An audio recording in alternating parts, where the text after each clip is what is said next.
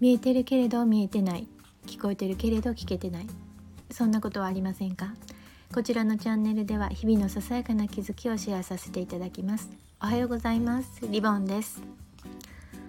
えっ、ー、と昨日30年来の友人と久々にワンコを連れて海に行ったんですね。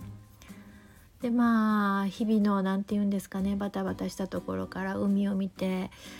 海な海を見ながらねまあランチをして、まあ、何気ない話をするんですけどそこで友達が「あの音声いいわ」って言ってくれたんですね。で私としてはもうねあの前にこう発信してからもう10日以上も経ってたのでまあもう続かないしねもうどうなんかな聞いてくれてる人もどうなんやろうみたいなこと言ってたらただひたすらねいいわって言ってくれてバックの音楽とも合ってるし話すスピードもちょうどいいし私にはすごく入ってくるんよって言ってくれてああそれやったらやっぱり続けてみようかなみたいな話をしてたんです。その時ねパッと思い出したことがあるっていうかねこの間ねVoicy であの漫才師のクワバタオハラさんのクワバタさんの方がねあの言ってはったその相方のオハラさんに言われたことであの救われたって言ってたことがあったんです。その内容っていうのが若い時にえっ、ー、と彼氏に振られたって言ってはったのかな。で振られあの振られたっていう話をオハラさんにした時にその小原さんがねめっちゃ怒ってね「何？桑畑さんを振ってくれとんじゃ」ってめっちゃキレたそうなんですね。で桑畑さんが何にそんなに怒ってんの？って思ってその時の悲しみが吹っ飛んだって言ってはったんです。それを聞いて私もねあの30年以上前の話をね思い出したんです。ただこれその30年間でもかなり何回も思い出してた話なんですけれども私も234歳ぐらいの時にそのね振られて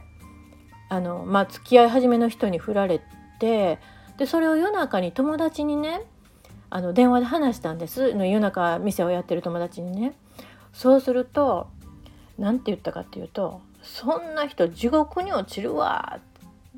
て言ってくれたんですね。もうそんなやつは地獄に落ちるすぐ店おいであの私があのタクシー代持つからすぐおいでって言ってくれたんです。でめっちゃねまあ地獄に落ちるわって。そんなやつは地獄に落ちるわって言っていやいやそこまで言わんでもって私は思ったんですけどその時にまあ私その彼女がやってるお店にその後行ったのかどうかももうね30年以上前のことか忘れたんですけどその言葉を聞いた時にまあ桑畑さんと同じようにねなんかすごい辛い気持ちが吹っ飛ぶとかまではいかなかったけどすごいあ共感してくれた今だったら共感って言うんかななんかねほっとしたというかその時の辛い気持ちがあの収まったのをすごく覚えてるんです。でこれねまあ私は人のご相談を受ける仕事をしてるんですけれどもこの友達がその自分の友達のために我がことのように感情をストレートにこう言ってもうそれをね伝えてくれるっていうのは何者にも勝るなんか気持ちをね組んでくるくれる言葉なんだなってね